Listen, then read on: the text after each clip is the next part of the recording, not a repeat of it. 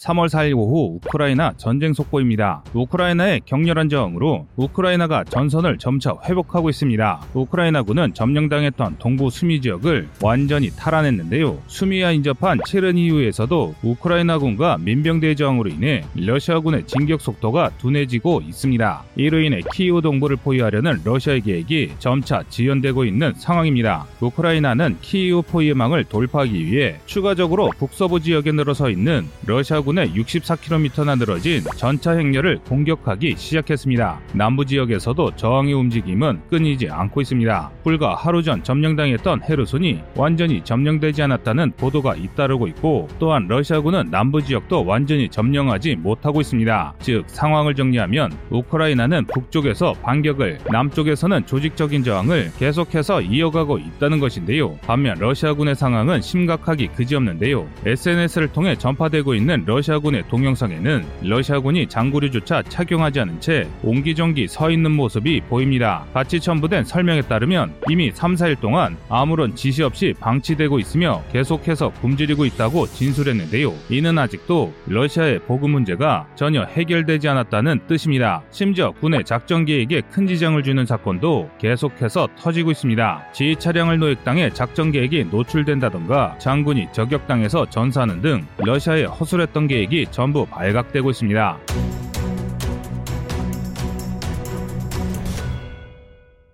한편 러시아와 우크라이나는 벨라루스에서 2차 회담을 진행했지만 의견 차이로 인해 특별한 진전 없이 협상은 결렬됐습니다. 하지만 인도주의 통로에서 휴전을 준수하자는 합의는 이루어졌는데요. 쉽게 말하면 민간인 피해를 방지하기 위해 대피로로 선정된 특별 지역에서는 일정 시간 동안 교전을 하지 않겠다고 합의를 본 것입니다. 즉 본격적인 휴전 상태에 들어간 것은 아니며 민간인을 대피시킬 시간을 주겠다는 의미입니다. 그런데 군사 전문가들은 이런 러시아를 절대 방심하면 하면 안 된다고 경고했습니다. 러시아가 일방적으로 합의를 어길 확률이 높기 때문인데요. 러시아는 이미 8년 전 똑같이 인도주의적 통로를 언급했다가 우크라이나군에게 일방적으로 폭격을 퍼부은 전적이 있습니다. 바로 일로바이스크 전투입니다. 지난 2014년 8월 29일 돈바스 전쟁 당시 푸틴은 무고한 희생자를 피하기 위한 인도주의적 통로를 개방할 것을 요청했습니다. 하지만 러시아군은 선정된 통로를 이용하는 우크라이나군에게 무차별 발포를 시작했고 그 결과 우크라이나군은 최소 천여 명의 병력이 전멸하고 소수 인원들만 살아남는 큰 피해를 입었습니다. 그런데 이런 대참사에 어이없게도 러시아군도 똑같은 피해를 입었는데요. 당시 우크라이나군의 병력 중 러시아군 포로들도 함께 동행하고 있었고 차량에 실려 함께 이동 중이었습니다. 즉 러시아는 아군의 생존 따위는 무시하고 우크라이나군과 함께 일방적인 공격을 퍼부은 것입니다. 그야말로 러시아는 아군의 생명도 경시한 사상 최악의 작전을 펼친 것입니다. 있습니다. 이미 전 세계가 비난하는 침공을 저지른 러시아가 과거와 똑같은 행동을 하지 말라는 법이 없습니다. 때문에 민간인들이 대피할 기회를 주되 러시아가 똑같은 전쟁 범죄를 자행하지 않도록 우크라이나군이 경계해야 한다고 군사 전문가들은 주장했습니다. 시간이 지날수록 정치와 경제 모든 면에서 러시아의 숨통이 점차 조여들고 있는데요. 계속되는 전황에 대해서는 다음 속보를 통해 전해드리겠습니다.